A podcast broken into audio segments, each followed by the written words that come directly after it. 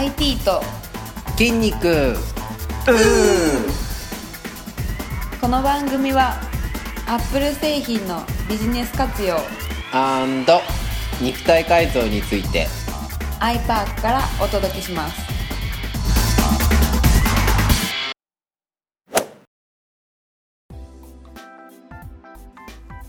皆さんこんにちは。こんにちは。IT と筋肉。第9回目今日は筋肉をつける上で気をつけることとおすすめクラウドサービス第4弾エバーノートについてお話しします。はい実は最近トレーニングに通ってるんですよね。そうですね。はい。あの僕がじゃないですよ。はい。iPark でっていうことですハイパークで、ねはい。ちょっと2人で通っているところがありまして。はい。あのまあそれは筋トレじゃなくて柔軟はい。という目的なんですけど、まあ僕にとっては柔軟ではい。高島さんにとってはちょっと筋トレにもなってる感じのそうですね。はい。ついでに加圧まではい。手を出してしまってみたいな、はい。まあ、軽い加圧ですけど。うん。あのーまあ、僕がこれを通い出した理由の一つにはい。あの、まあ、柔軟性をつけるっていうことでもともと僕は体硬いんですね。硬いですよね。はい。あの、はい。究極に硬いんですけどはこれ実は筋肉つける前からいあそうなんですね。硬いんですね。はい。でただでさえ硬い体に、えー柔軟をほとんど行わず、はい。えー筋肉をつけてしまいました。鎧をつけてるような。はい。あの本当は柔軟をやらなきゃいけないと言われてたんですが、はい。まあ筋トレの方がメインになっちゃってうんうんうん。あの終わったらこうさっとプロテイン飲んでさっと帰りたいみたいな そんなとこからちょっと柔軟をサボっておりましたがはい。結果はい。硬い体がはい。さらに硬くなってはい。しまいまして、はい。まあ、腕もこうまっすぐ両腕をね上に上げて組むとうん。もう肩が痛い、うんうんうん。はい。そのき筋肉が張っちゃってる。もう張っちゃってなんかこうき切れそうみ感じになってしまってですね。あのーこう見かけははすごく筋肉ついてていい体だ体だねってはい。言われるんですけど、はい。全く実用性のない筋肉になってしまっているうん。とでまあそれをあのもうちょっと実用性のある筋肉に変えるということではちょっと今回、まあ、そういうトレーニングをね、取り入れてみようかなと、はい。まあ、あと単純にあの福利厚生。福利厚生。iPark のね。はい。福利厚生って？えちょっとそれ自分で後で調べてください。であのまあそういう意味もあってね。はい。まあ、iPark は、えーまあ、IT のことに詳しいこう iPhone、iPad のことに詳しい以外にも健康的じゃなきゃいかんなとはい。思って、はい。まあ、ちょっと始めてみました。そうですね。去年2人してインフルエンザですからね。刺された。あのまあ実際な何回かな？2回？3回？今3回目が終わったとこですね。3回ちょっと行きまして、はい。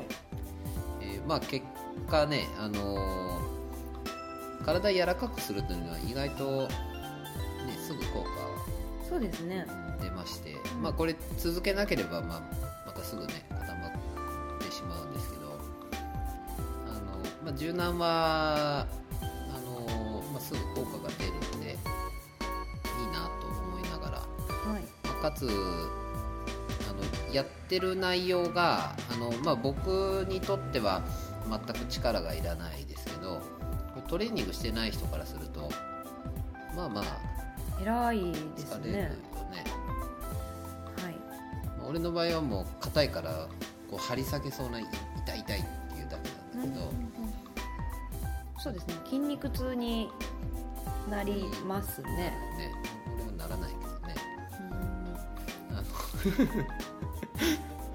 まあ普通の人だったらあの柔軟もね立派な筋トレみたいなところはあるんで、結局あの普段しない動きとかなのでうん。すごい意外にこう使ってるなっていうのが。そうだね、うん、だからやってみて思うのはあのーまあやっぱり柔軟、まあやらなきゃいけないなはい。というところです、あのーまあ、外国人と日本人とで外国人の学校ムッキムキだよね普通。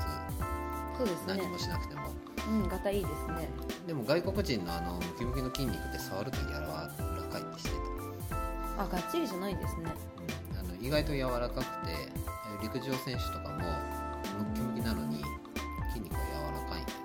うんだからパワーがあって瞬発力もあるみたいなそういうところでこう筋肉は一応つけていくんですけどあの、まあ、柔軟も間にこううまく取り入れていかないとあの実用性のない筋肉に、ただのこう硬いはい、武装のような。武装の鎧に。単なる鎧になってしまいます。脆い鎧になってしまいますので、まあ、あのトレーニングを始めようという始めたという方はですね、うん。あのまあ、間に柔軟っていうのははい。まあ、前後に行うようにはい。してください、ははい。い、女の人にもおすすめですね。おすすめですね。それこそあのこの IT と筋肉でも紹介しているダイエットと関係してくるものなので、まあ、柔軟はあとインナーマッスルにね効はい。いてくるんで、あの本当にダイエットにはいいかなとはい思いたインナーマッスルについては。詳しく。また後日。はい。はい。ということであの IT の話に移るんですけども、はい。はい。今回おすすめのクラウドサービスはエバーノートです。で現在 iPark ではエバーノートで名刺管理することを進めていますよね。そうですね、はい。あのエヴァノート知ってる方はねもう大半だと思うんですけど、はい。もう本もたくさん出てますしこう iPhone の雑誌見ればね必ずおすすめアプリで出てきますのであの緑の象のマークですね、はい。まあ、知ってる人は多いんですけどこれを使いこなしてる人っていうのは、まあ、なかなかはい。見たことがない、うん。うん。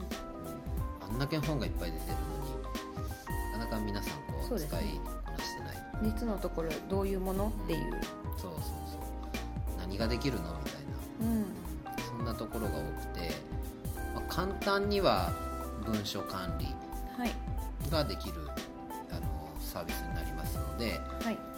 あの、まあ、今までこう文書管理っていうといろんなソフトがありましたけどパソコンにインストールして使うねソフトがあったんですけどエヴァノートはまあクラウドっていう特徴がありますし Mac でも Windows でも iPhone でも iPad でも Android でもはい。アクセスができるっていう、うん、優れものですからはい。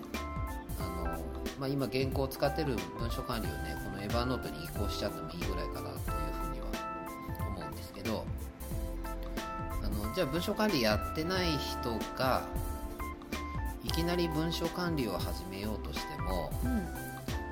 なかなか何からやろうみたいなうん。ところがあってですね。